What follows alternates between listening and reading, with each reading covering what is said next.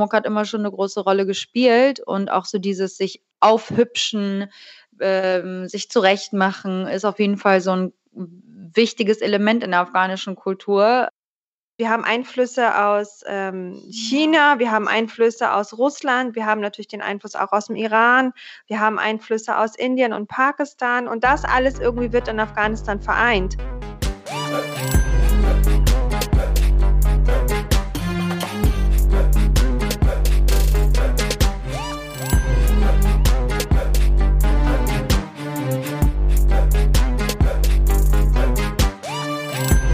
Über dieses Land spreche ich heute, Afghanistan. Zum ersten Mal in diesem Podcast mit zwei Gästinnen, und zwar Warner und ihrer Schwester Ila Lima. Warner ist vielleicht dem einen oder anderen als Moderatorin, DJ oder Influencerin bekannt, aber sie ist auch Aktivistin. Zusammen mit ihrer Schwester Ila engagieren sich beide seit vielen Jahren mit dem Verein Visions for Children für Kinder und Jugendliche in Afghanistan. Ila hat vor etwa zwei Jahren ihren Job als Architektin aufgegeben, um sich voll und ganz dem Hilfsprojekt und der Entwicklungsarbeit zu widmen. Jetzt haben die beiden ein Social Business in ihrem Heimatland Afghanistan gegründet, ein Schmucklabel namens Sevar.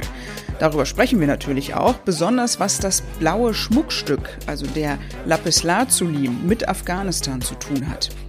Natürlich sprechen wir auch über die ja, wie soll man es am besten zusammenfassen? Internationale deutsch-afghanische Fusionshochzeit von Warner und ihrem Liebsten. Welche afghanischen Traditionen für Warner dabei sein mussten, aber auch die deutsche Sitzordnung durfte nicht fehlen. Ila war im Gegensatz zu Warner seit ihrer Flucht, als beide noch Babys waren, wieder ein paar Mal im Land für ihre Entwicklungsarbeit. Und wie emotional es für sie war und welche Vorurteile auch sie hatte, als sie dorthin flog, das erzählt sie in dieser Folge. Klar, auch hier haben wir sehr viel über afghanische Küche und Gastfreundschaft gesprochen, aber auch über den afghanischen Humor, den beide als sehr einzigartig beschreiben. Ich bin sehr gespannt, wie dir die Folge gefällt und jetzt viel Spaß. Und die schicken Ohrringe. Yes, yeah, natürlich. Aber ohne Mist, die sehen echt äh, super aus. Aber da können wir gleich nochmal drüber reden, weil das hat ja auch alles so ein bisschen mit, mit eurer Herkunft zu tun. Das finde ich nämlich sehr schön. Ich äh, freue mich natürlich jetzt sehr, dass wir es endlich mal geschafft haben. Ich glaube, Warner, wir haben, äh, glaube ich, vor ja einigen Monaten schon mal geschrieben, gesprochen, ähm, als ich diesen Podcast angefangen habe. Ähm, das ist ein Jahr her.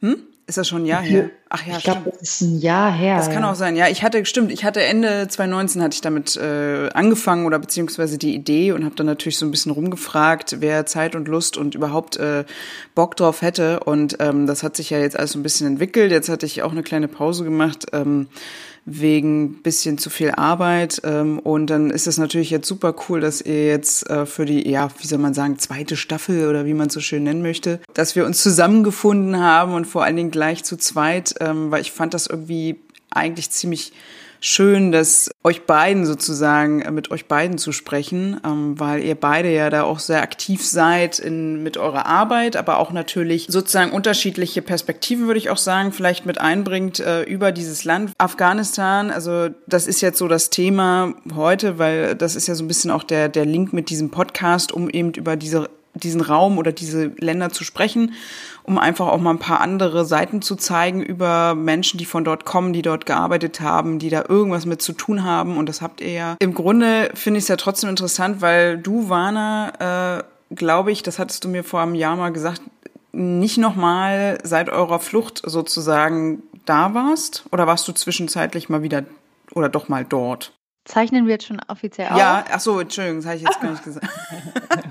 Alles gut. äh, nee, ich war leider seit unserer Flucht nicht mehr da. Also ich glaube, ich war ein, anderthalb Jahre alt, als wir geflohen sind und bin jetzt 30, das heißt seit ja, 29 Jahren nicht mehr in Afghanistan gewesen.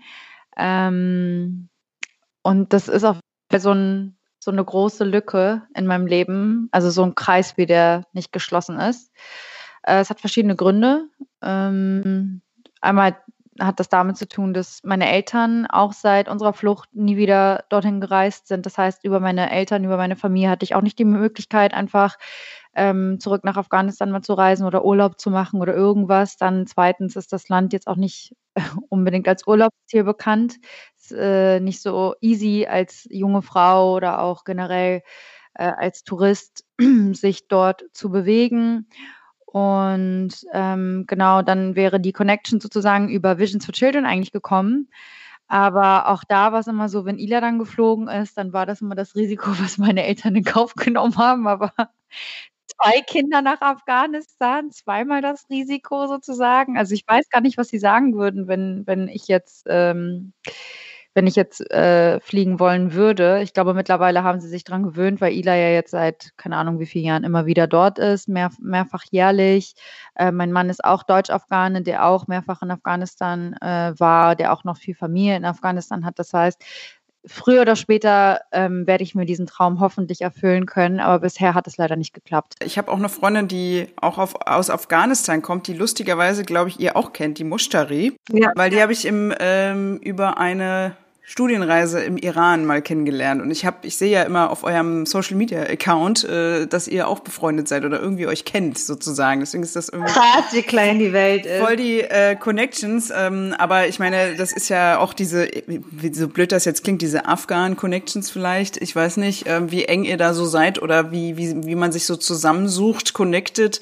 Ähm, passiert das so automatisch, weil ich meine ich kenne das ja so ein bisschen aus der libanesischen Community, dass man, obwohl man ja hier in Deutschland lebt, Deutsch, aus Deutschland kommt und so, aber irgendwie hat man so eine gewisse Verbindung miteinander und kommt sehr schnell zusammen. Ja, voll. Also Afghan, äh, Afghanistan sage ich. Hamburg ist sowieso so eine Afghanen-Hochburg. Also Moschari ist auch Hamburgerin und ähm, das heißt, man kennt sowieso früher oder später, ähm, also wenn man einer afghanischen Person hier begegnet, dann wird sich früher oder später irgendeine Connection, familiär zum Beispiel auch oder angeheiratet, irgendwie ergeben.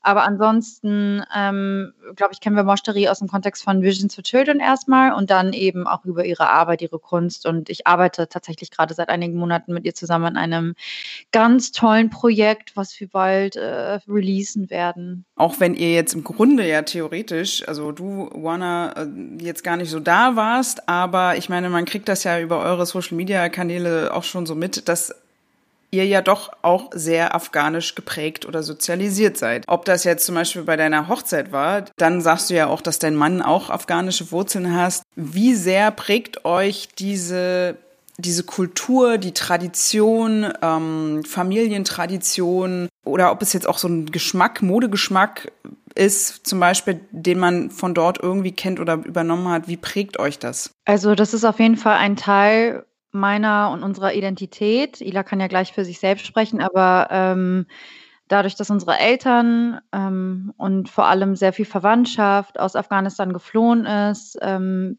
meine Geschwister zum Teil dort noch Zeit verbracht haben oder beziehungsweise dort aufgewachsen sind zum Teil, ähm, und meine Eltern eben auch die afghanische Kultur uns mitgegeben haben in unserer Erziehung, ist das auf jeden Fall sehr, sehr präsent, ein sehr großer Teil äh, dessen, was uns ausmacht, unsere Wertvorstellungen, ähm, unsere, ja klar, Geschmäcker, unsere ähm, ja, Sitten oder vielleicht auch gewisse äh, Verhaltensweisen, die wir einfach an den Tag legen oder was, Dinge, die was ist das zum Beispiel? Also kann man da irgendwie, ich weiß nicht, gibt es ja, da irgendwas voll. Typisches?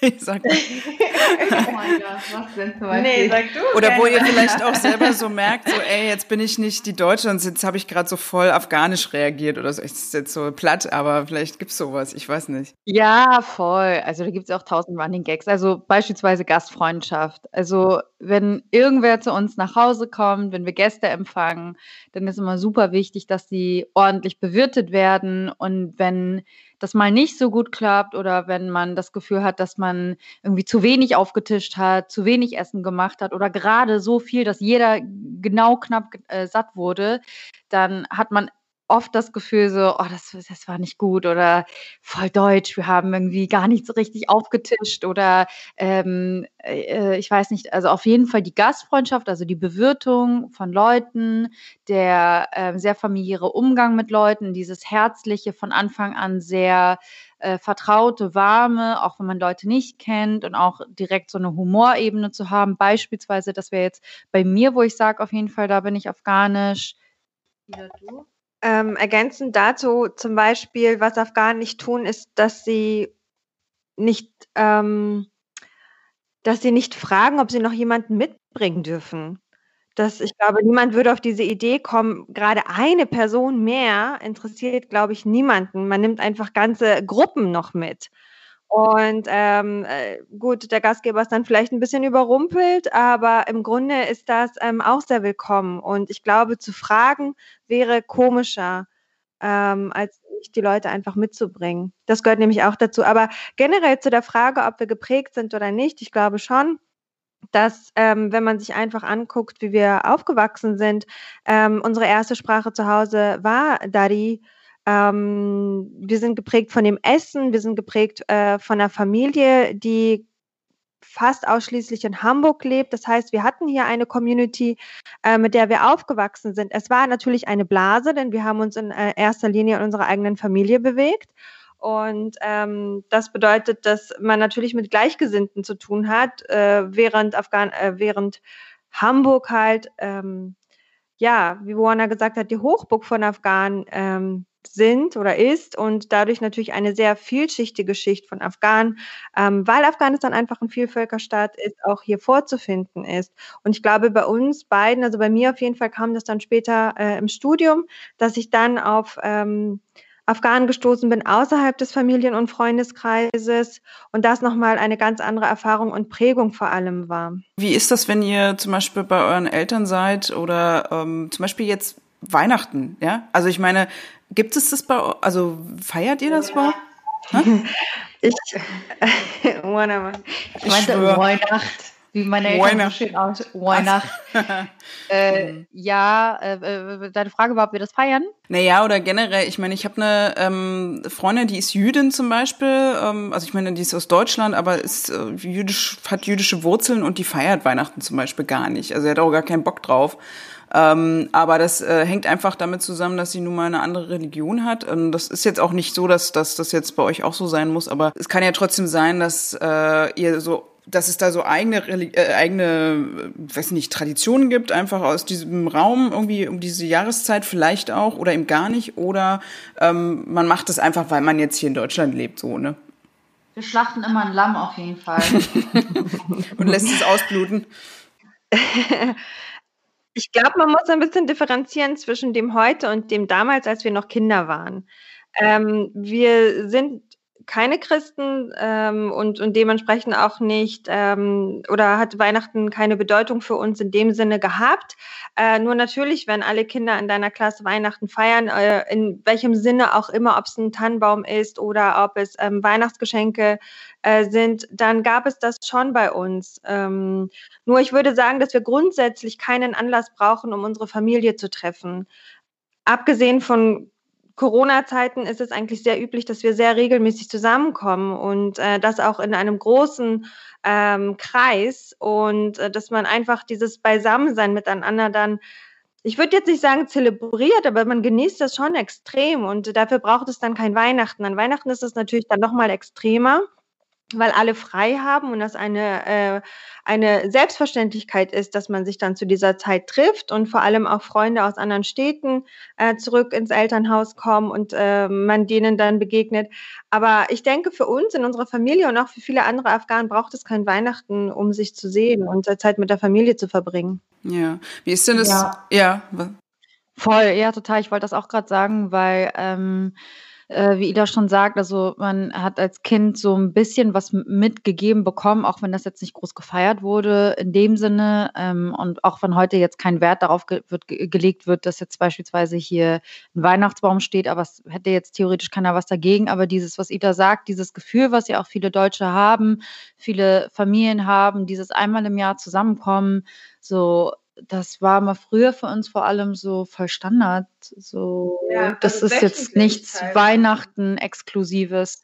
Aber gibt es irgendwie irgendwie eine Tradition, zum Beispiel einmal im Jahr irgendwie, also besondere Feste, die ihr äh, hier zelebriert? Ja, Silvester.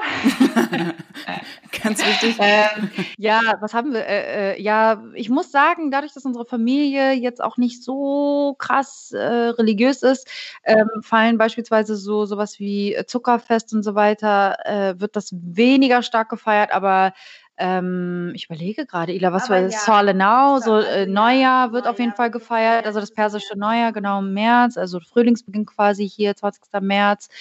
Ähm, was feiern wir denn noch? Gebu ja, eigentlich ehrlich gesagt, außer das Neujahr ja, nicht so. ein gutes Beispiel als Afghan fürs Feiern. Äh, da ist unsere Familie ein bisschen eingeschlafen in den letzten Jahren. Aber ich würde sagen, all in all, also die Afghanen schon. Die gestern war zum Beispiel ähm, äh, Shabayal-Dor heißt das. Das ist sozusagen die längste Nacht, bevor es dann, ähm, bevor dann die Nächte kürzer werden, die Tage länger werden und der Winter eigentlich heute am 21. Dezember angebrochen ist.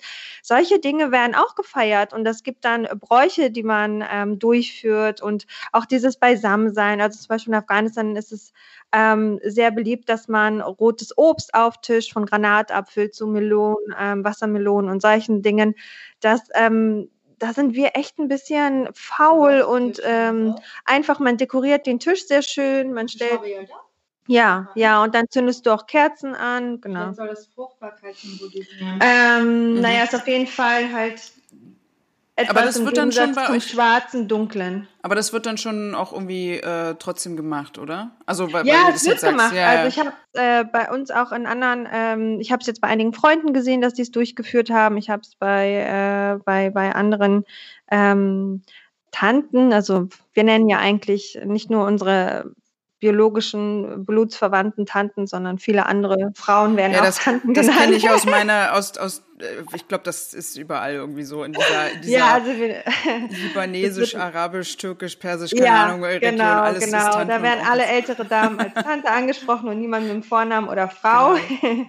Alles ähm, okay, ja. Und da habe ich auch gesehen, dass sie es durchgeführt haben. Also ja, das gibt es schon und es sind sehr, sehr viele Anlässe, die eigentlich in dem Sinne gefeiert werden könnten. Wie, wie groß äh, ist denn bei euch so die Familie?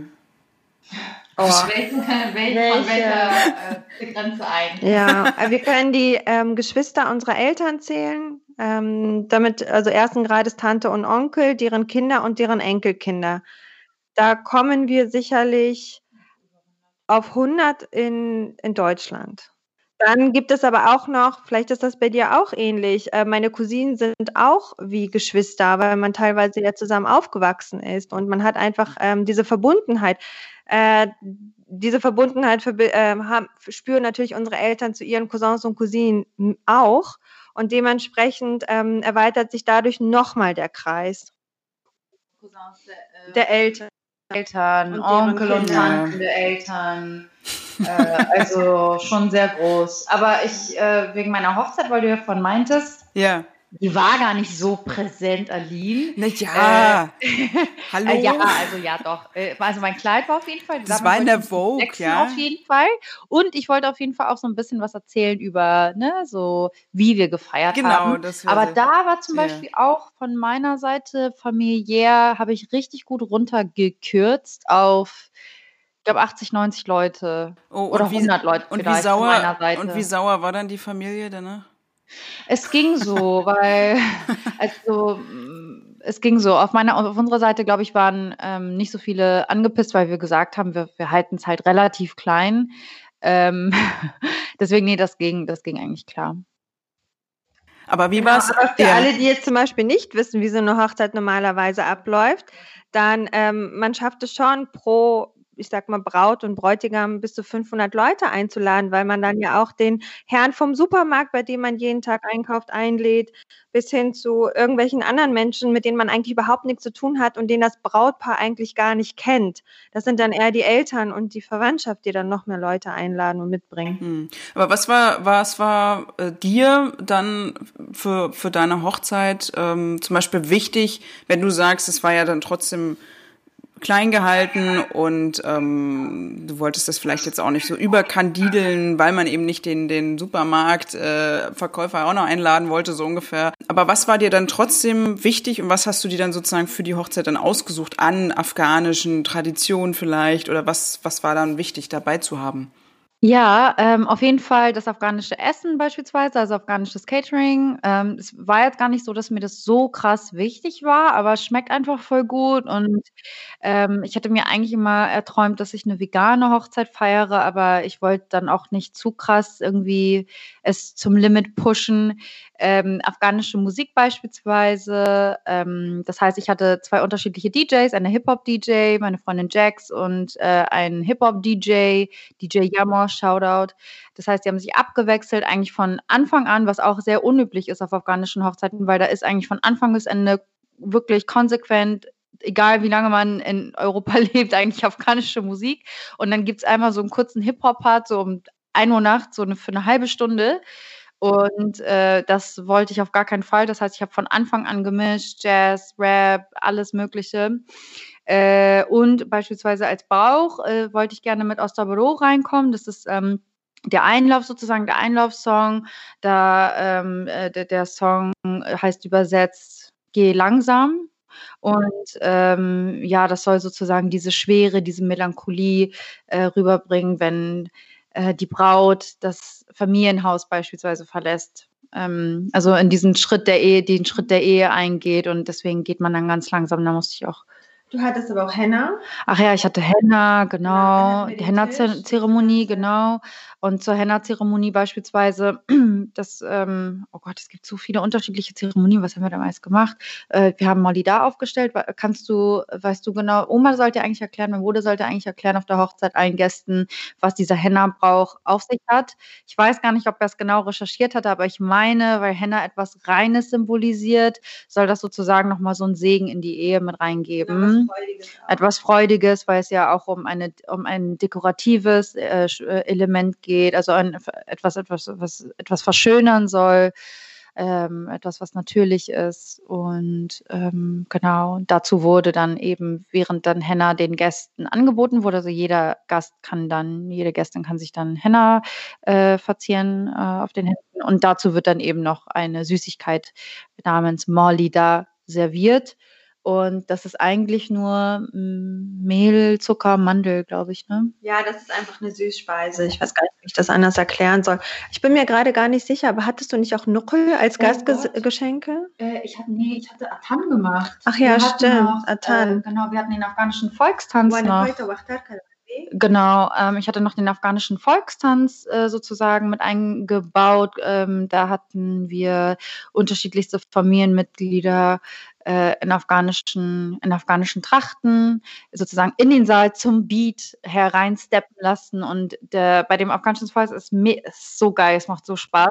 Das wird halt immer schneller und das ist halt auch keine easy Schrittabfolge. Also, man muss schon 'n bisschen drauf haben, um da Ja, mitzuhalten. nicht. Und das macht richtig Spaß, aber was halt krass ist, ist, wenn du 'n Fehler machst, dann musst du eigentlich den Kreis verlassen. Also, so gehört das eigentlich. Das heißt, bleiben eigentlich zum Schluss so Au äh, Ausschlussverfahren. Also, eigentlich bleiben zum Schluss nur die krassesten über und es wird halt immer schneller und dann kommen komplexe, äh, äh, Drehungen und Sprünge und don't know.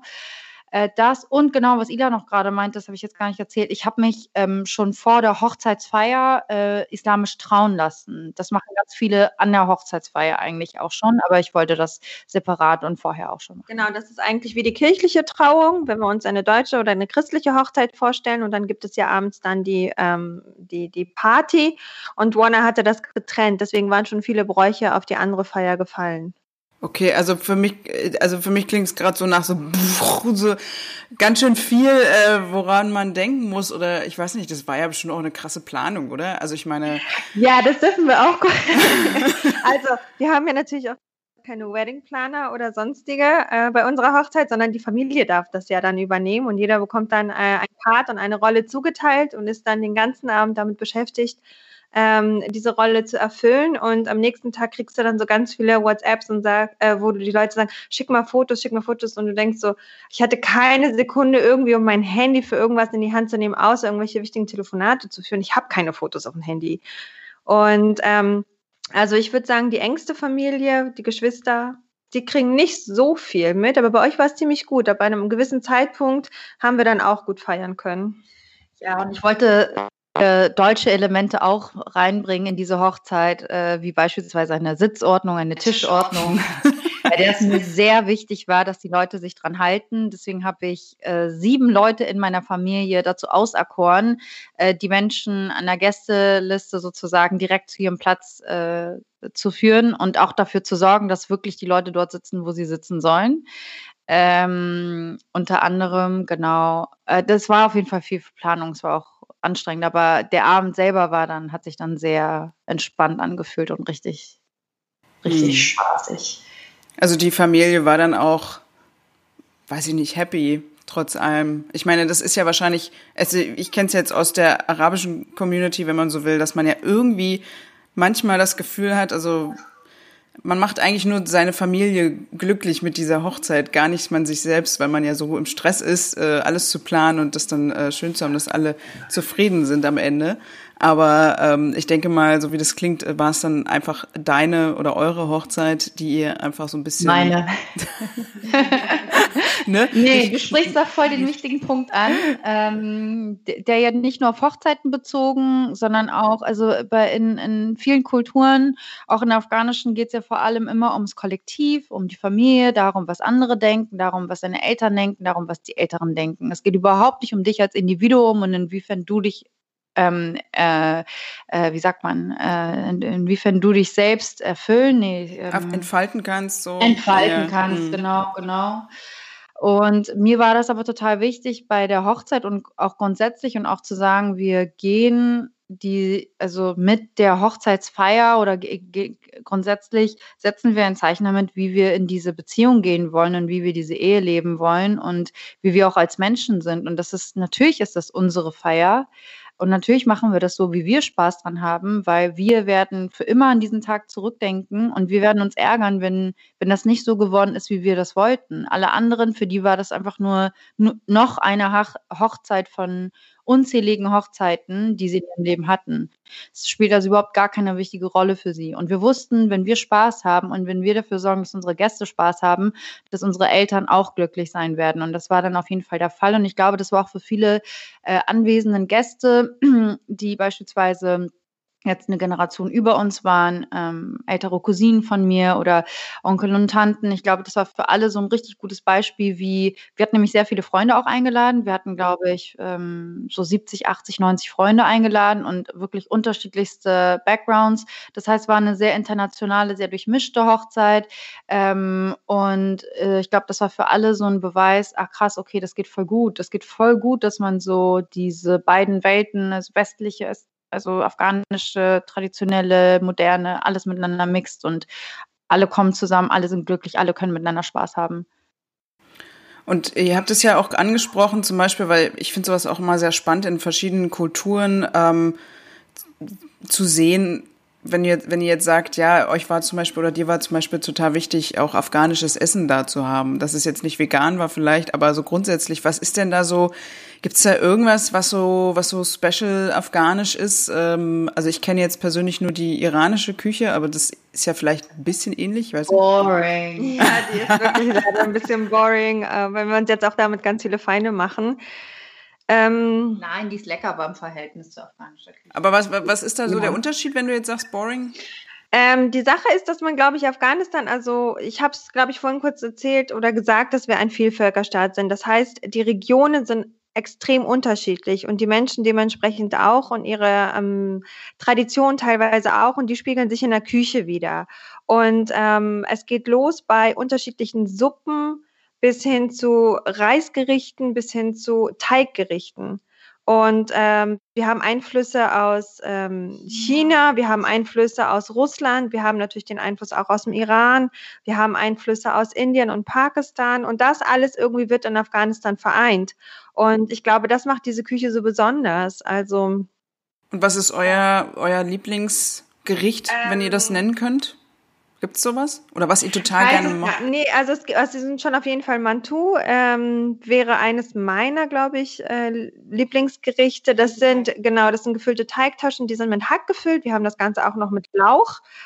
Ähm, und ich Ich bin eigentlich gar nicht so ein Freund von Fleisch, wobei wir das eigentlich sehr viel in der afghanischen Küche verarbeiten und aber auch gleichzeitig sehr, sehr viele vegetarische Gerichte haben, weil man nicht vergessen darf, dass das Land eigentlich ein ähm, finanziell schwach aufgestelltes Land ist und dementsprechend die Menschen sich äh, Fleisch nicht leisten können, gibt es auch eine sehr, sehr, sehr große Auswahl an vegetarischen Gerichten. Und wenn ich in Afghanistan bin, dann wiederum esse ich extrem viel Fleisch. Also da schmecken mir auch die ganzen Fleischgerichte wie einfach die ganzen äh, Spieße, die Kababspieße und andere Dinge.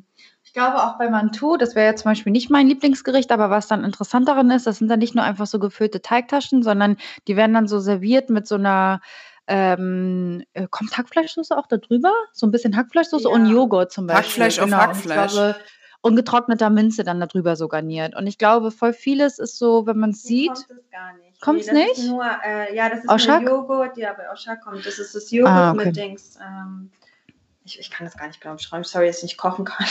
ich weiß es gerade auch nicht. Ich glaube, das äh, ist wahrscheinlich auch äh, unterschiedlich. Aber bei den gefüllten Teigtaschen oder generell bei unterschiedlichen afghanischen Gerichten weiß man manchmal nicht, was man isst. Und es sieht auch nicht immer. Ich glaube, ich habe mich wenn ich jetzt von außen da drauf blicken würde, würde ich wahrscheinlich denken, hä, was, ist das? das ein, es gibt zum Beispiel ein äh, Nationalgericht, äh, Corbeli, das ist dann ähm, Reis ähm, mit Rosinen, Karotten und dann entweder He äh, Hähnchen, äh, genau, Mandeln und dann entweder Hähnchen oder Lamm, ist dann egal welches Fleisch. Nee, nee, nee ist nicht? Ist Nein? Hähnchen hat keinen Wert.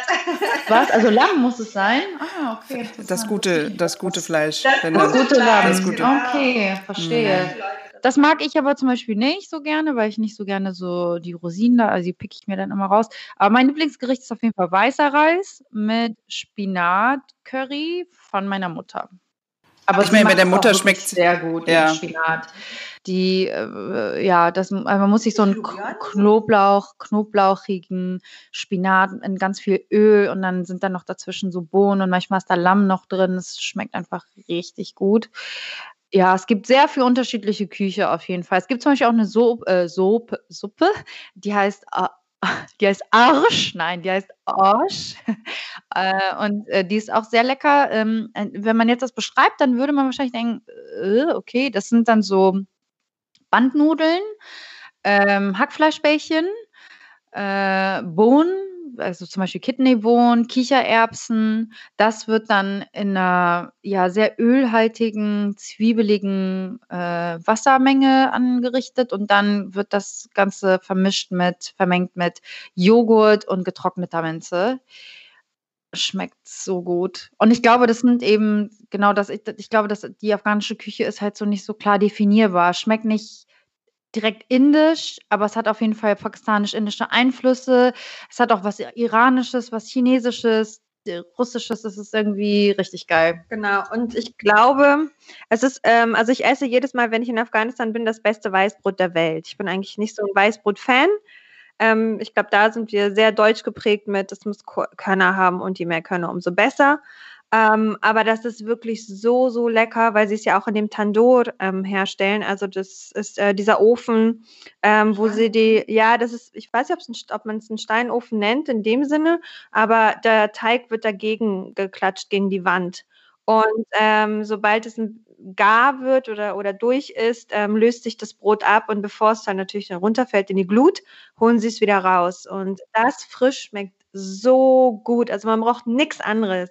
Hm, ja, das klingt auf jeden Fall gut. Ich meine, du hast es jetzt auch schon erwähnt, weil du ja auch schon, Ila, ich, ich weiß nicht, wie oft warst du jetzt seit deiner, also seitdem ihr in Deutschland seid, sozusagen wieder in Afghanistan, wenn du jetzt sagst, ähm, jedes Jahr? Ich war jetzt, ich habe relativ oft oder sehr lange versucht, nach Afghanistan zu kommen, aber aus diversen Gründen war es eigentlich gar nicht möglich. Ähm, der größte oder wichtigste Grund ist eigentlich die Sicherheitslage und weil wir ähm, keine erste Verwandtschaftsverhältnisse ähm, oder, äh, oder, oder ja, keine Verwandtschaft mehr dort haben. Und dementsprechend war die Verantwortung dann für unsere Eltern sehr groß, uns ähm, nach oder mich nach Afghanistan zu lassen. Bedingt durch die Arbeit von Visions for Children und durch das Netzwerk, das wir in den letzten Jahren immer weiter gestärkt haben, ähm, und auch die Zusammenarbeit mit dem Bundesministerium für wirtschaftliche Zusammenarbeit und Entwicklung habe ich es dann 2017 das erste Mal endlich geschafft. Und äh, seitdem war ich jetzt fünfmal oder sechsmal, also so zweimal im Jahr fliege ich hin, meistens im Frühjahr und im Herbst. Das ist, würde ich sagen, die beste Reisezeit, nicht zu warm, nicht zu kalt. Und äh, meistens schließen wir dann auch dort ähm, oder in dem Zeit, Zeitraum die Projekte ab. Dementsprechend kann ich dann bei der Einweihung äh, versuchen, dabei zu sein. Wanna macht gerade irgendwelche Faxen. ja, aber das ist so nein, nein, verrückt, dass dein Bild steht und wir gucken uns selbst die ganze Zeit an. Kriegst du Ach das so. irgendwie noch mal hin, Aline? Also ich sehe euch total schön und äh, frisch und äh, ja. Wir sehen ja. nur im Himmel, wie du herabschaust. Ja. Ach so. Kannst du deine Kamera kurz aus- und anmachen? Bewegt sich was? Nee. Was? Okay, strange. Nicht schlimm. Ja, merkwürdig, okay. Genau, und seitdem war ich halt, wie gesagt, diese, ich, ich würde jetzt mal sagen, es sind fünfmal gewesen. Und ähm, ich bin auch mit, also ähm, eines der wichtigsten Gründe ist natürlich auch, als, Af als in Afghanistan geborener Mensch verlierst du niemals deine Staatsbürgerschaft. Das heißt, ich bin, ähm, ich habe die deutsche Staatsbürgerschaft oder wir haben die deutsche Staatsbürgerschaft, aber sobald ich den deutschen, ähm, den afghanischen Boden betrete, bin ich Afghanin. Und das war auch insofern ähm, eine Herausforderung oder eine Gefahr, weil für den Fall, dass mir was passiert, könnte die deutsche Regierung nichts tun. Äh, mittlerweile reise ich offiziell als ähm, NGO-Mitarbeiterin ein, ähm, registriere mich dann äh, beim Auswärtigen Amt und melde mich bei der Botschaft an. Dadurch wird mir eine gewisse Sicherheit ähm, geboten. Okay, aber wie war das jetzt ähm, für dich dann, als du das erste Mal dorthin kamst? Ich meine, also ich, ich stelle es mir jedenfalls auch sehr emotional vor, oder? Ja, also es ging schon eigentlich im Vorwege los. Es ist natürlich der Traum schlechthin für mich gewesen, einmal nach Afghanistan ähm, zu kommen und zu fliegen oder das Land zu besuchen um endlich alles das, was man, was ich zehn Jahre lang schon irgendwie an Arbeit geleistet habe, mit eigenen Augen zu sehen, um endlich mal die ganzen Menschen kennenzulernen, mit denen man immer über Skype, WhatsApp oder E-Mail ähm, kommuniziert, um die ähm, Orte und die Schauplätze kennenzulernen, von denen unsere Eltern erzählt haben, um zu sehen, wo wir eigentlich gelebt haben. Also wirklich, diese ganze Stadt war nicht ein bestimmter Ort, sondern einfach das alles war so unglaublich emotional geladen. Und ähm, ich hatte aber gleichzeitig eine, ähm, ein Unwohlgefühl, weil ich, ich, also in, meiner, in meinem Kopf ging ich davon aus, dass die Menschen ja grundsätzlich eigentlich depressiv sein mü müssten, weil sie mittlerweile 40 Jahre im Krieg leben. Und ich bin jemand, der sehr schnell beeinflusst wird von seiner ähm, Umgebung. Und ich wusste nicht, wie ich dann damit umgehen soll, weil ich kann es ihnen ja auch nicht übel nehmen, falls sie jetzt in einer Art, in Anführungszeichen, Trauerstimmung seien. Und ähm, das war sozusagen mein, äh, meine Erwartung oder meine Befürchtung, bevor ich dann ähm, in Afghanistan angekommen bin. Und ähm, alleine schon, als wir aber im Landeanflug über Kabul waren, war es so emotional, dass ich wirklich weinen musste. Also da war es so krass, okay, jetzt wird's wirklich wahr und jetzt sehe ich das alles mal. Und äh, ich war so geflasht von den Bergen. Ich bin eigentlich überhaupt, also als norddeutsches Kind, als Hamburger Kind ist man einfach ein Meertyp. Ähm, aber ich war so schon berührt und bewegt von den Bergen. Und dann, als ich die Stadt gesehen habe, die, also Kabul liegt dann an einem Tal, da war es dann irgendwie um mich total geschehen und ich musste dann weinen und äh, war unglaublich glücklich, äh, endlich dort zu sein.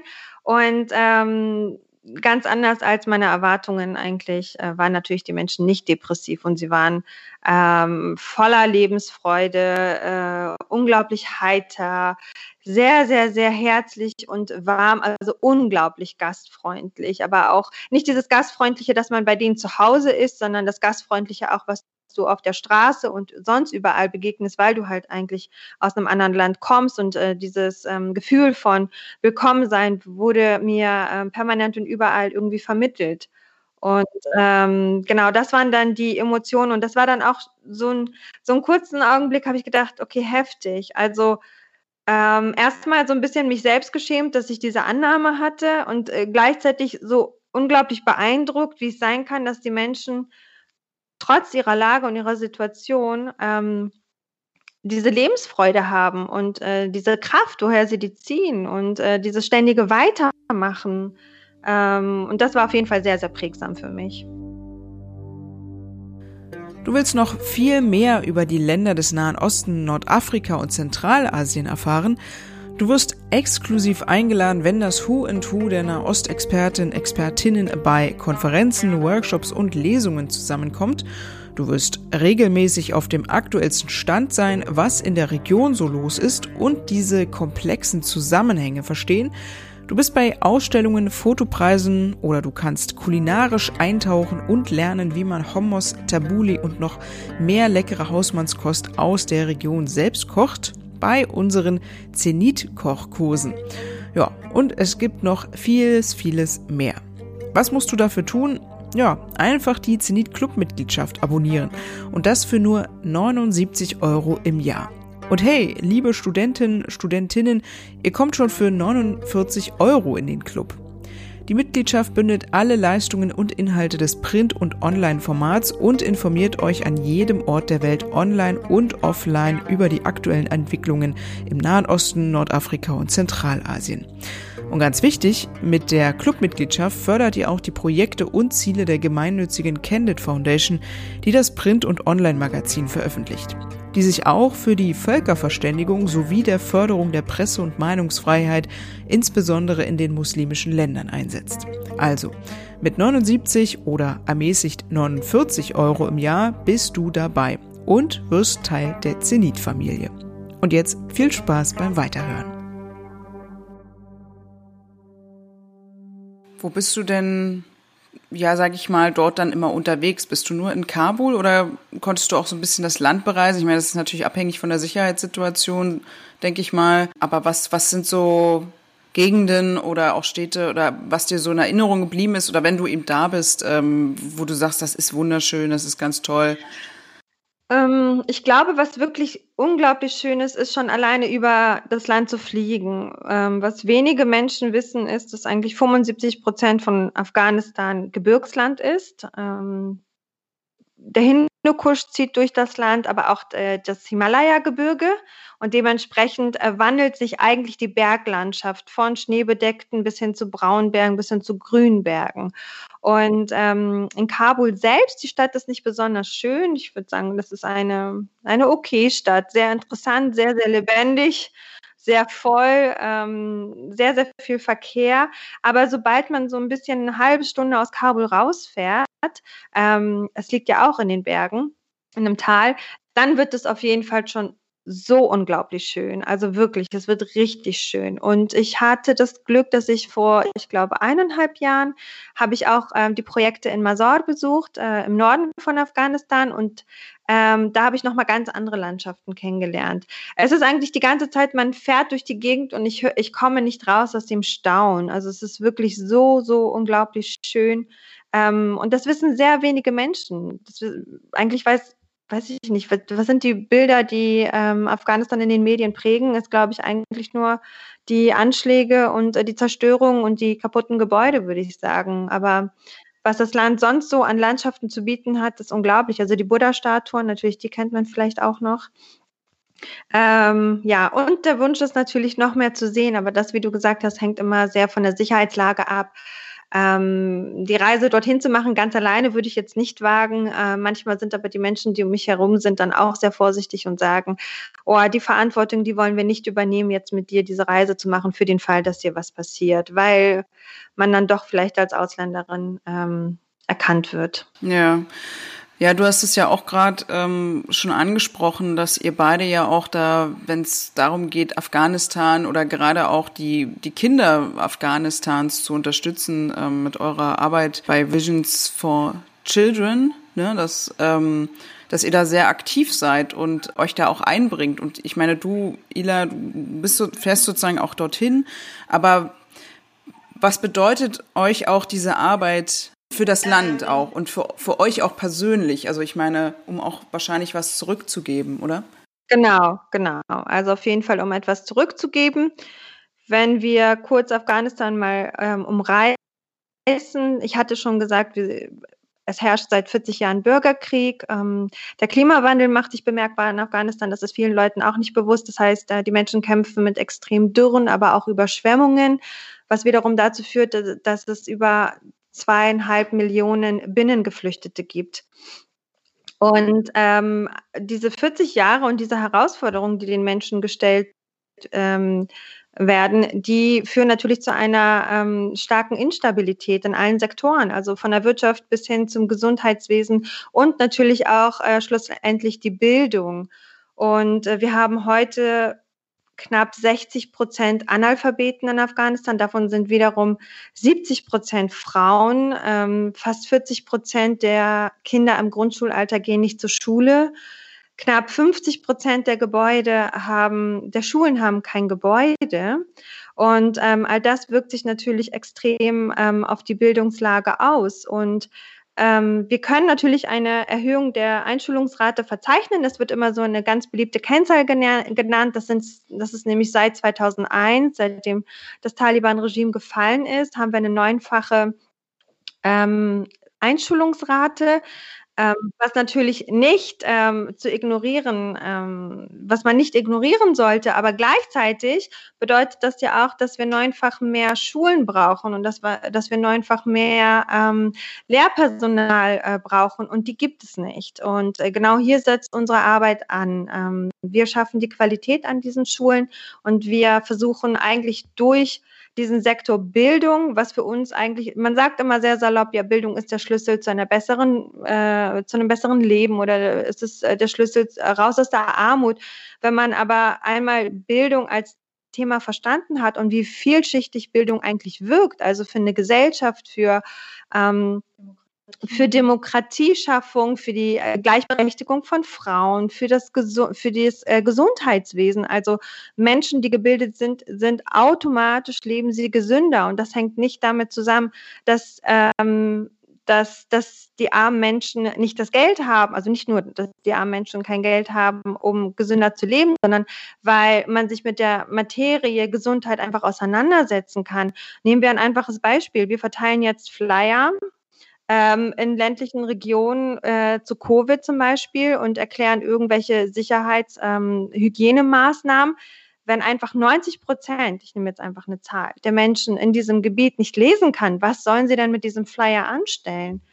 Ähm, also dementsprechend ist Bildung, wenn man das wirklich immer so salopp sagt, wirklich ähm, der Hauptindikator, um eine Entwicklung und um einen Fortschritt zu schaffen. Und genau das ist das Ziel von Visions for Children. Ähm, hauptsächlich halt, wie gesagt, an den Schulen, dass wir die Schuhe, dass wir die Kinder, die es geschafft haben oder wo das Bewusstsein bei den Eltern besteht, dass äh, Bildung einen Wert hat, dass die weiter gefördert werden und dass sie es schaffen, ihre ähm, Schulausbildung auch abzuschließen.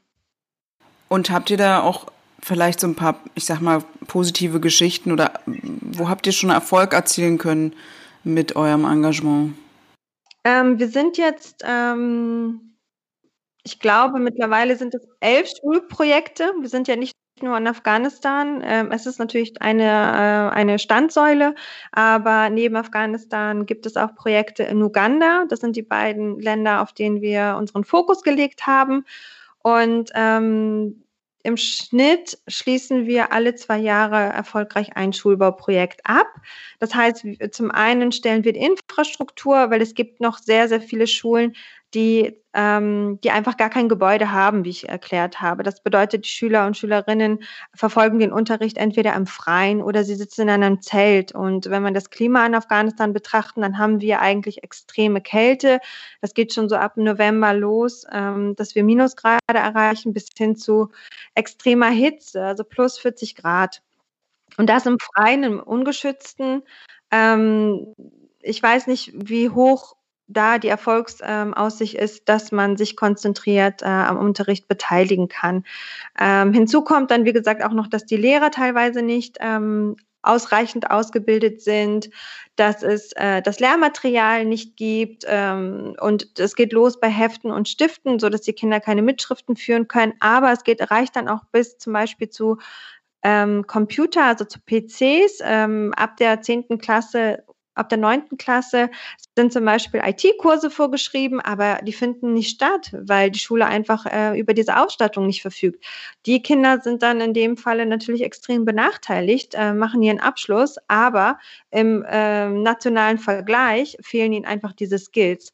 Und äh, da setzen wir an und das machen wir, würde ich sagen, in den letzten Jahren, also sowohl die Hardware, aber auch als die Software, dass wir auch viele Trainings geben, dass wir die Lehrer fortbilden, dass wir ihnen den Umgang mit den Gebäuden nahebringen. Ähm, wie ähm, halte ich das Ganze dann in Stand und ähm, wie setze ich mich aber auch weiter für äh, meine Interessen und meine Belange ein? Denn sehr viele Menschen sind ja dadurch, dass sie vielleicht nicht so stark gebildet sind oder nie nach vorne gegangen sind, um ihre Wünsche zu äußern, ähm, auch nicht wirklich selbstbewusst genug, zum Beispiel äh, in der Behörde ihre Belange dann durchzubringen. Auch da geben wir Schulungen und, ähm, und versuchen die Menschen auf allen Ebenen zu empowern. Also die ganz, die Menschen meine ich jetzt die Zielgruppe sind nicht nur die Schüler und Schülerinnen, sondern auch die Lehrer, ähm, die Schulleitung natürlich, das ganze Management und darüber hinaus die sekundäre Zielgruppe sind dann die Eltern, die auch immer weiter mit einbezogen werden und verstehen sollen, ähm, noch besser verstehen sollen, was denn die Wirkung von Bildung langfristig ist. Denn auch das ist sehr, sehr menschlich, dass man eigentlich ähm, eher auf die kurzfristigen Erfolge oder Ziele oder ich weiß nicht, wie ich das anders sagen soll, blickt. Also dass, dass das alles auch sehr nachhaltig ist und sozusagen eben äh, ja auch in, in Zukunft funktioniert und sozusagen eher so. Genau, denn genau. wenn wir uns angucken, dass der größte Teil der afghanischen Bevölkerung äh, unter der Armutsgrenze lebt, dann ist es eine Herausforderung für sie, das Kind äh, zur Schule zu schicken. Und ich rede jetzt von einem Kind und nicht die Kinder.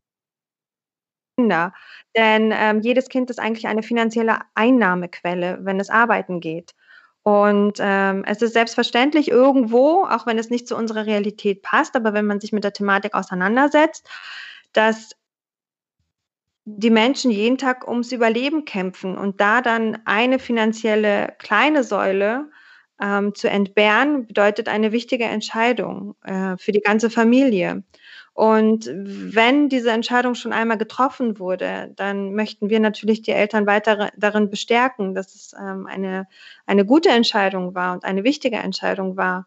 Und dann natürlich auch diesem Kind ähm, die Unterstützung bieten, damit es seine Schule erfolgreich abschließt. Also ihr seid auf jeden Fall ähm, da, ja, wie soll ich sagen, sehr umtriebig und äh, sehr engagiert und äh, habt ja jetzt auch seit, ich weiß gar nicht, ist das jetzt eine Woche oder zwei Wochen, dieses neue Projekt, was sozusagen, so wie ich es jetzt verstanden habe jedenfalls oder gesehen habe, ähm, äh, Sevar Studios, ich hoffe, ich sage das jetzt richtig, also sozusagen eure eigene Juwelenkollektion rausgebracht, die ihr jetzt hier, das kann man leider jetzt natürlich nicht sehen, aber da können wir auf jeden Fall dann noch ein Foto dazu steuern, ähm, äh, sehr hübsche Ohrringe habt, die, glaube ich, auch jeden Fall was mit Afghanistan zu tun haben, oder?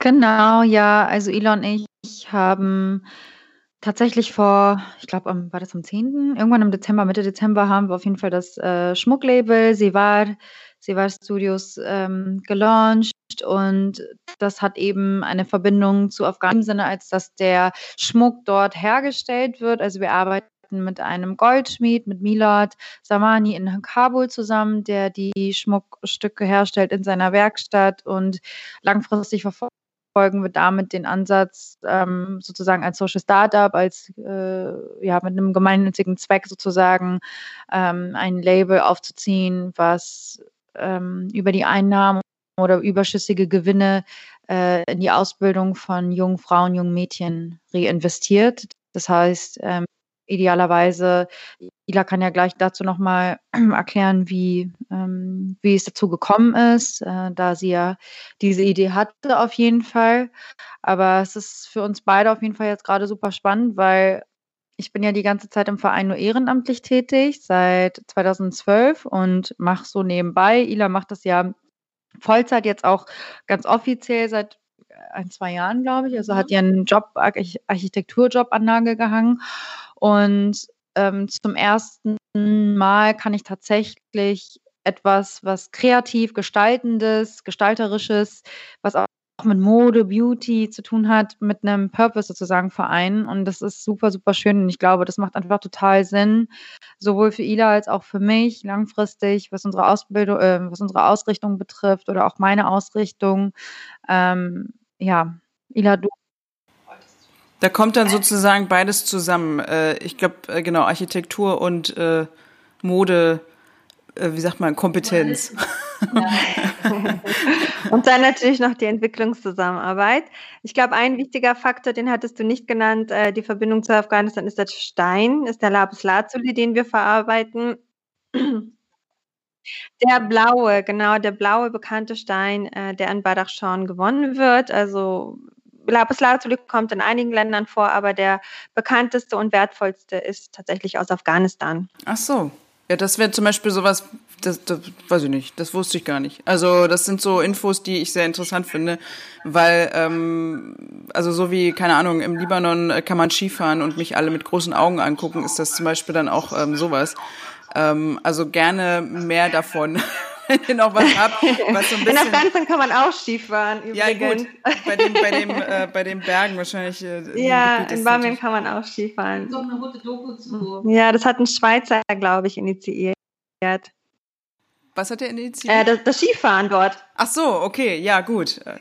Das äh, passt natürlich. Und ähm, wie seid ihr jetzt im Grunde darauf aufmerksam geworden? Also klar, ihr, ihr, wisst, dass es dort diesen, diesen, diesen Stein gibt. Also ich will jetzt auch gar nicht so, es klingt jetzt so nach Werbeveranstaltung hier, ja, also das jetzt auch nicht, aber ich ähm, will das ja auch nur ansprechen, weil es eben diese Verbindung zu dem Land hat und man ja darüber auch, ich weiß nicht, ob man auch über diese Art, wie, wie die Ohrringe gemacht sind, kann man darüber auch so ein bisschen den Geschmack äh, oder den Modegeschmack oder den afghanischen Stil erkennen? Oder ist das jetzt einfach nur das, wie ihr das toll fandet? Oder hat euch da auch so ein, ich sag mal, afghanischer Modestil, Modegeschmack auch geprägt? Oder gibt es den überhaupt? Ähm, ja, den. Ich muss erstmal erklären, vielleicht ganz kurz, wie, wie es dazu gekommen ja. ja.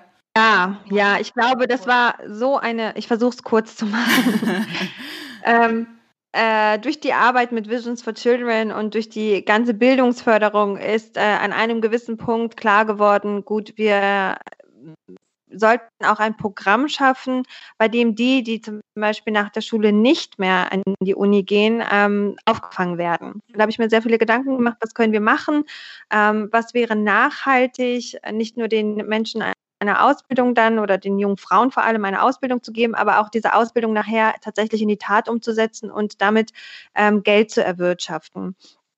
Und ähm, aus verschiedensten, wirklich sehr praktischen Gründen bin ich dann erstmal auf äh, die Schmuckschiene gegangen und habe mich mit dem Thema auseinandergesetzt. Es gab dann sehr viele verschiedene Gespräche, auch mit anderen Organisationen. Arbeiten wir jetzt zusammen, äh, implementieren wir das doch lieber selbst. Und ich glaube, das Ganze hat wirklich eineinhalb Jahre oder sowas gedauert, bis wir dann end, äh, schlussendlich zu dieser Entscheidung gekommen sind und die sich so ein bisschen ausgesiebt hat.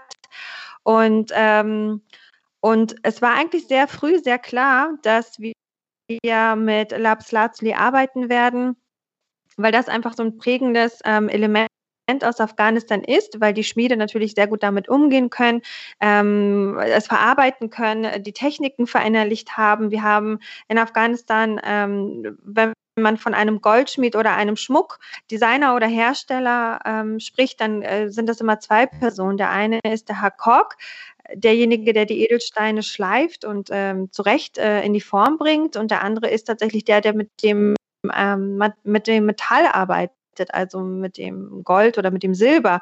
Und die beiden zusammen äh, und da ein einheitliches Spiel zu schaffen, das ist die traditionelle ähm, Handwerkskunst in Afghanistan. Und die war, finde ich, für uns beide, glaube ich, sehr faszinierend. Die war ähm, sehr spannend und äh, so ist es eigentlich dazu gekommen zum Design. Da kannst du jetzt ja vielleicht noch mal ein bisschen erzählen, ähm, was was da die Vorstellung war? Ja, ich glaube auch Schmuck liegt einfach grundsätzlich kulturell, traditionell auch sehr nahe äh, bei Afghaninnen, weil wir einfach groß geworden sind damit, dass man sich gerne, weil du vorhin gesagt hast, auch wegen äh, geschmacklich, man hat sich ja durch diese ganzen Familienbesuche, durch diese ständigen Anlässe, Hochzeitsfeiern, ähm, und auch einfach grundsätzlich durch den afghanischen Geschmack einfach äh, oft schick gemacht. Und äh, wir sind damit groß geworden zu sehen, wie meine Mutter ihren Goldschmuck ähm, zu besonderen Anlässen getragen hat und ihre Goldringe, Goldohrringe, Ketten, Schmuck, den sie vererbt hat, Schmuck, den, von dem sie uns erzählt hat als kleine Kinder, dass wir den später irgendwann mal vererben werden, den wir jetzt haben. Das heißt, Schmuck hat immer schon eine große Rolle gespielt und auch so dieses sich aufhübschen, ähm, sich zurechtmachen, ist auf jeden Fall so ein wichtiges Element in der afghanischen Kultur. Ähm, dass man sich gegenseitig Komplimente macht für das Aussehen, auch Frauen gegenseitig auf jeden Fall sehr, sehr das habe ich schon mal in einem Interview gesagt, aber ich sage es auch gerne nochmal, was auch sehr afghanisch ist oder auch zum Beispiel ähm, viele äh, andere, bei anderen Kulturen ist es auf jeden Fall auch so, jetzt zum Beispiel bei iranischen Menschen, türkischen, arabischen Alinen, das wirst du auch kennen sicherlich, aber dass Frauen sich gegenseitig auch auf der Straße ganz direkt sagen, wow, du siehst irgendwie total toll aus oder du siehst voll schön aus oder wie auch immer, ähm, dass man da echt ähm, sehr bisschen, bisschen offener ist, oder? Ein bisschen ähm, also, also, weniger Konkurrenz. Wenn ich in der Schule jemandem gesagt ja. habe, hey, du siehst heute voll gut aus oder ja. hey, du siehst voll, voll gut aus, äh, kann man, äh, okay. Äh. Ja, man versteht also, das hier, glaube ich, gerne mal ein bisschen falsch. Dann, also so ein bisschen, vielleicht so, was will die denn? Also, weil man irgendwie gar nicht dran gewöhnt ist, oder? Ja, voll. Also man ist auf, auf jeden Fall erstmal irritiert. Man versteht es erstmal nicht. Und ähm, es ist aber auf jeden Fall äh, so dieses ganze Thema Schönheit ist auf jeden Fall etwas, was uns sehr geprägt hat in unserer Erziehung, in unserer, ja, in der ganzen afghanischen Kultur. Und deswegen war auch der Bezug zum Schmuck jetzt, aber was das äh, Schmuckdesign betrifft, da haben wir uns ehrlich gesagt relativ frei gemacht. Also ich meine, ganz frei geht's nicht, weil wir arbeiten schließlich mit einem ähm, Goldschmied zusammen, beziehungsweise mit unserem Team dort vor Ort. Das heißt, die haben natürlich auch immer Einfluss darauf, wie dann der Schmuck am Ende aussieht. Sie sagen uns, was möglich ist, was nicht möglich ist, von Material, von Beschaffenheit, von wie auch immer. Wir sind beide keine Schmuckdesigner, Ila und ich, ähm, Designerinnen. Und dementsprechend haben sie natürlich dort auch äh, oder darin auch Einfluss, machen Vorschläge. Das ist auf jeden Fall in Zusammenarbeit. Aber da geht es vor allem, glaube ich, darum, etwas zu machen, was, was an erster Stelle mir und Ila gefällt. Und das ist natürlich irgendwo auch sicherlich äh, durch unseren afghanischen Geschmack beeinflusst, aber auch durch so viele unterschiedliche andere Einflüsse. Globalisierung, ne? alles, alles durchmischt. Ich glaube, ja, entschuldige. Und ich glaube, was auch so sinnlich ist, ist äh, an Schmuck, gerade für Frauen, ist ähm, aus der Geschichte heraus und aus der Tradition heraus war das immer die finanzielle Absicherung für die Frauen. Also das ähm, ich weiß nicht, habt ihr das auch ähm, äh, bei der Hochzeit gehabt? Ich rede dann immer von der, bei mir jetzt die libanesische oder arabische Hochzeit, dass man dann, dass die, jetzt muss ich überlegen, äh, die Braut äh, von dem, von der Familie des Bräutigams ein, eine Kette bekommt, eine meistens auch sehr teure Kette sozusagen als, als Geschenk. Und ähm, gibt sowas da auch, weil, weil ihr jetzt sagt, dass das ja auch eine finanzielle Absicherung ist insofern? Ich bin gerade nicht sicher, ob es ein bestimmtes Schmuckstück ist, aber es ist auf jeden Fall. Oder man hat genau, einfach viel Schmuck. Gold. Also du ja. bekommst auf jeden Fall Goldschmuck. Ah, Und okay. ähm, genau, das ist dann sozusagen die finanzielle Absicherung. Ja, was du dann auf jeden Fall auch siehst auf Hochzeiten, dass es einen Part gibt, eine, einen Teil der Zeremonie, zum Beispiel, den ich auch spannen wollte, beispielsweise, cause I'm independent, nein, ähm, wo du halt siehst, wie die Braut mit Goldschmuck behangen wird. Und das ist dann nicht nur eine Kette, sondern vielleicht auch sechs Goldketten äh, und Ohrringe und was weiß ich. Ähm, aber das hat natürlich ein, das hat natürlich einen schönen Hintergrund in dem Sinne, um, ne, haben wir ja gerade schon besprochen. Ähm, aber äh, ja, genau, jetzt habe ich vergessen, was ich sagen wollte. Dass, dass, dass du das nicht gemacht hast, ähm, sozusagen äh, mit, diesem, mit dieser Tradition, mit dem Goldschmuck ja, behängen oder so. Genau, genau. Aber also, ja. ich verstehe, warum es das gibt und ich finde das auch okay, wenn das Leute machen, aber ich finde immer grundsätzlich mag ich nicht so gerne, wenn so Geschenke, die einem gemacht werden, dass man das dann so einer so einem Publikum präsentiert. Hier schau mal, das habe ich bekommen, das mag ich einfach nicht. Ich ähm, hatte euch ja vorher, ich weiß nicht, äh, so drum gebeten, also weil ich das halt immer mit mit allen Gästen, Gästinnen äh, mache. Ich meine, jetzt könnte ich natürlich sagen, ihr habt es ja schon an euch vielleicht. Ich meine, die Ohrringe äh, sind ja auch schon ein Teil oder verbinden euch mit, mit dem Land.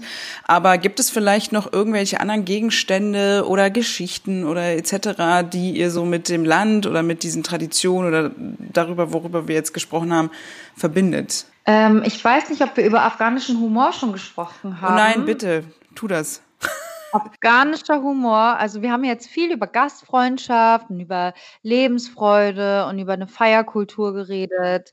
Ähm, aber was auf jeden Fall ich würde sagen, einzigartig ist und Ila kann es gleich bezeugen, weil sie war dann ja auch dort und hat es nochmal ganz anders, die Intensität dessen nochmal ganz anders, äh, die geballte Intensität dessen nochmal erlebt. Aber der afghanische Humor ist sehr stark geprägt von Ironie, Sarkasmus. Es ist sehr viel Schadenfreude. Wir sind groß geworden damit, dass wir uns in der Familie gegenseitig aufgezogen haben, dass es für jeden in der Familie einen offiziellen oder inoffiziellen Spitznamen gab, der meistens eine Karikatur dieser Person war. Also man hat dann keine Ahnung. Wie heißt ihr denn? Namen nicht. ich heiße Warne Gangs. Das ist ähm, Warner die Vercheckte. Ila hat, ich weiß gar nicht, wer. Ich habe keinen, ich bin einfach perfekt. Ja, naja, nee, schon ein bisschen Diktator auch zwischendurch mal. Ja. Ähm, wirklich so, ne? Nee, aber es gibt auf jeden Fall. Ja, North ist äh, jemand ähm, Verwöhntes, Verwöhntes unser, Bruder. unser Bruder. Aber es gibt beispielsweise auch Leute, die dann so in der ganzen Stadt bekannt sind als ähm, ich sage jetzt den Namen nicht, aber Mohammed der Bodybuilder. Und das ist aber ein, das ist aber ein Gag, weil diese Person sehr dünn und schmächtig und zerbrechlich ist. Okay. Und, ähm, ich verstehe ja, den Humor, ja.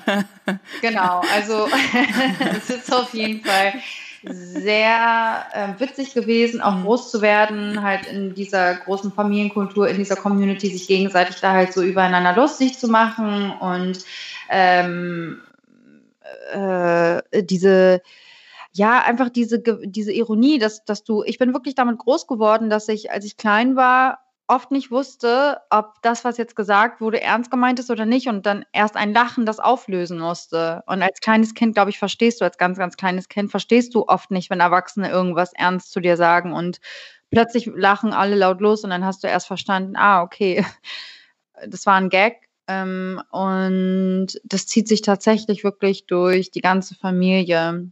Aber ist das auch dann, äh, weil ich ja natürlich jetzt bei dir auf deinem Kanal ähm, sehe, dass äh, du das ja auch gerne durchziehst, also auch gerne dich über, sag ich mal, dich selbst gerne lustig machst oder grundsätzlich, was ich sehr sympathisch finde, weil ich äh, ähnlich ticke und dass das so ein bisschen das ist, was du jetzt oder wovon du redest, dass man viel mit Ironie arbeitet, viel mit, ja, vielleicht auch schwarzer Humor und einfach auch dieses, man macht sich auch selbst ein bisschen, man nimmt sich nicht so ernst.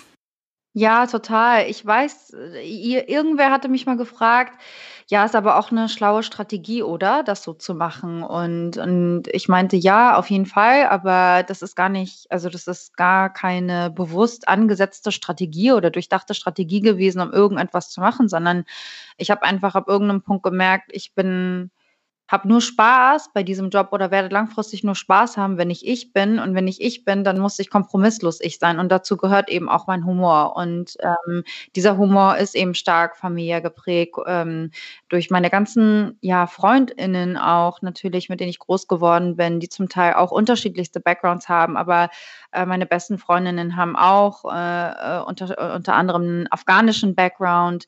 Meine ähm, äh, ganzen Cousinen und Cousins hier, das hat mich sehr, sehr stark beeinflusst. Und ich würde auch einfach sagen, dass die witzigsten Menschen, die ich kenne, auf jeden Fall immer die sind, die einen Migrationshintergrund haben und so aus diesen, aus diesen Ländern kommen, also aus äh, äh, muslimisch geprägten Ländern, die wirklich einen sehr, sehr stark ausgeprägten Humor haben. Ob das, meistens sind es echt afghanische Jungs, muss ich wirklich sagen, afghanische Jungs und Mädchen.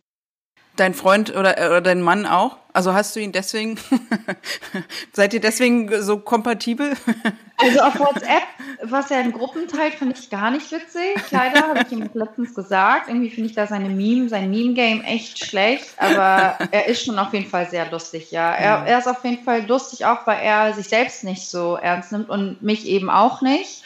Und unsere ganze Beziehung ähm, besteht halt auch darin, dass wir uns halt gegenseitig die ganze Zeit über uns lustig machen und ähm, äh, ja, also da sehr, sehr brutal auch sind mit unseren Späßen.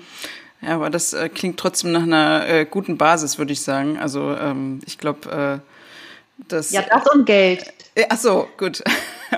Goldschmuck.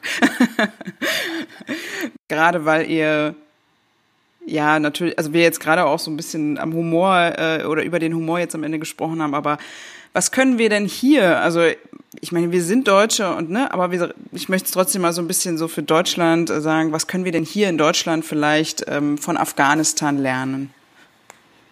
Oder von den Afghanen, Afghaninnen? vielleicht den Humor. also den Humor auf jeden Fall, die Dinge nicht ganz so ernst zu nehmen. Wir sind sehr, ähm, wir jetzt als Deutsche sind sehr, sehr, sehr darauf getaktet, ähm, dass die Dinge so laufen, wie man sich das vorstellt und man hat, verliert dadurch seine Gelassenheit. Und ähm, ich hatte jetzt mit einem afghanischen Freund gesprochen, der sich dann über ein paar Sachen so beschwert hatte, in Anführungszeichen. Und ich habe dann gesagt, du brauchst, eigentlich ist es doch kein Grund zur Beschwerde. Und er hat dann nur gesagt, Ila, I'm not complaining, I'm just admitting. Also Dinge einfach ähm, zu benennen ist in Ordnung, aber nicht immer dieses Nörgeln, was wir Deutsche haben und äh, sich ständig über alles irgendwie zu meckern und aufzuregen, weil ich glaube, dafür könnten wir einfach mal viel, viel, viel dankbarer sein. Und ähm, ja, teilen, äh, Zeit miteinander verbringen, es wertschätzen, was man hat. Ich glaube, das geht irgendwie immer mehr verloren. Ähm, dieses Gastfreundliche, das finde ich auch einfach, sich mal freuen, Leute zu sehen und auch Leute zu empfangen. Ähm, das können wir auch auf jeden Fall aus Afghanistan oder von den Afghanen lernen. Wahrscheinlich ist das und auch dieses, dieses in, in, guten und in schlechten Zeiten miteinander sein. Also ich denke, also auf meine deutschen Freunde ist auf jeden Fall verlassen in schlechten Zeiten, aber in guten Zeiten fehlt mir das so ein bisschen, dass man jede Kleinigkeit irgendwie feiert und darauf anstößt oder ein, ein, ein Grund sucht, um sich zu treffen. Hm, ja. Und welche Vision habt ihr persönlich für, für das Land oder auch gerade auch für eure Projekte, also für die Kinder?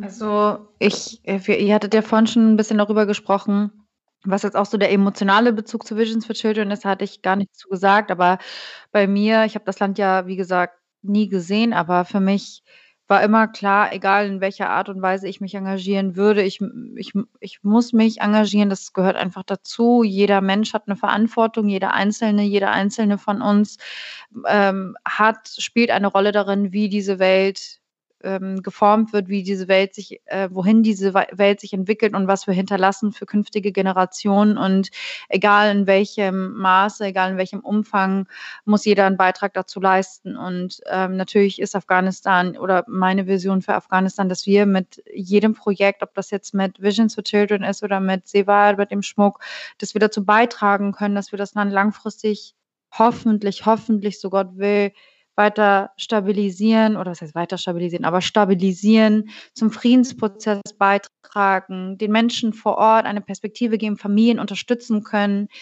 einzelne Menschen einfach ähm, ich, ich, ich habe einfach so oft ein schlecht, also ich denke total oft, ähm, dass das nicht fair ist, dass wir einfach die Chance hatten, hier groß zu werden und das alles zu machen, was wir heute machen. Und wir hätten genauso immer noch eins dieses, dieser Mädchen in Afghanistan sein können und habe wirklich so ein richtig schlimmes Gewissen und denke, äh, wir machen eigentlich nicht genug, wir müssen eigentlich noch viel mehr machen und äh, deswegen mein Appell wäre da jetzt auch an alle Deutschen, ähm, ich weiß, das sagt man immer wieder, aber ich glaube, so dieses Privilegien checken, mal ganz kurz gucken, was man einfach hat und was, was global einfach abgeht im Vergleich wie gut es uns hier in Deutschland immer noch verhältnismäßig gibt. Klar, wir haben ja auch Probleme, das hat damit nichts zu tun, aber das immer wieder in Relation zu setzen, ist einfach so, so, so, so wichtig.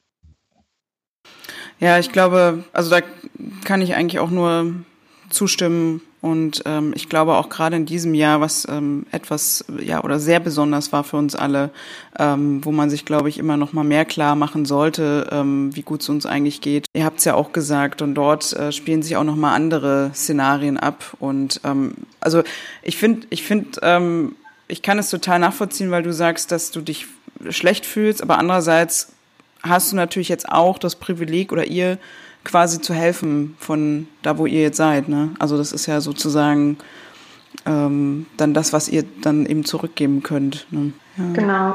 Also eigentlich hat das Warner schon alles sehr gut auf den Punkt gebracht. Ähm, vor allem aber, wenn wir uns anschauen, ähm, wenn wir wieder auf das Thema Bildung kommen, unsere Schullaufbahn hätte eigentlich, ich glaube, meine in der fünften Klasse geendet. Und äh, das rufe ich mir immer wieder ins Bewusstsein und äh, welche Möglichkeiten ich nicht gehabt hätte, wenn ich nicht in Deutschland zur Schule gegangen wäre und ähm, nicht äh, ausgebildet worden wäre. Ja. Und auch das sind dann so Kleinigkeiten, womit man einfach mal seine Dankbarkeit ähm, Ausdruck verleihen kann, indem man sich das klar macht. Ja, dann also ich meine, ich kann eigentlich nur sagen, dass äh, ihr da, glaube ich, auf einem guten Weg seid, weil ihr ja, wie gesagt, alle Projekte, die ihr jetzt äh, macht, äh, ob es jetzt für Visions for Children oder Sevars Studios, ähm, im Grunde ja damit zusammenhängen. Ne? Also ihr macht ja nichts ohne Grund. Viel Erfolg weiterhin und ja, natürlich ähm, kann man dem Land eigentlich auch nur das Beste wünschen. Inshallah. Ja. Inshallah. Ja. ja, danke euch.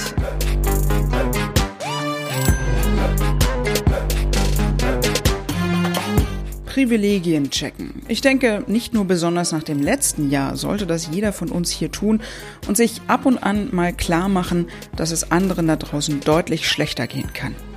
Sehr schön fand ich auch, als die beiden in Erinnerung an Warners Hochzeit schwelgten. Das klang auf jeden Fall nach einer ordentlichen Party. Ob afghanisch, deutsch oder international geprägt. Checkt doch mal die Seite von Visions for Children. Dass ihr spenden könnt, muss ich glaube ich hier nicht betonen. Und auch Sevar Studios ist mindestens ein Klick wert. Ich muss ehrlicherweise sagen, dass ich mich auch in den blauen Schmuck verliebt habe. Wenn dir die Folge gefallen hat oder auch nicht, dann freue ich mich über dein Feedback über alle Social Media Kanäle oder an kontakt.zenit.me. So, Warner, wenn du das hier hörst, ab heute nenne ich dich nur noch Warney Guns und Ila, mh, hm, die perfekte Diktatorin. das habt ihr nun davon. Tschüss und bis zum nächsten Mal.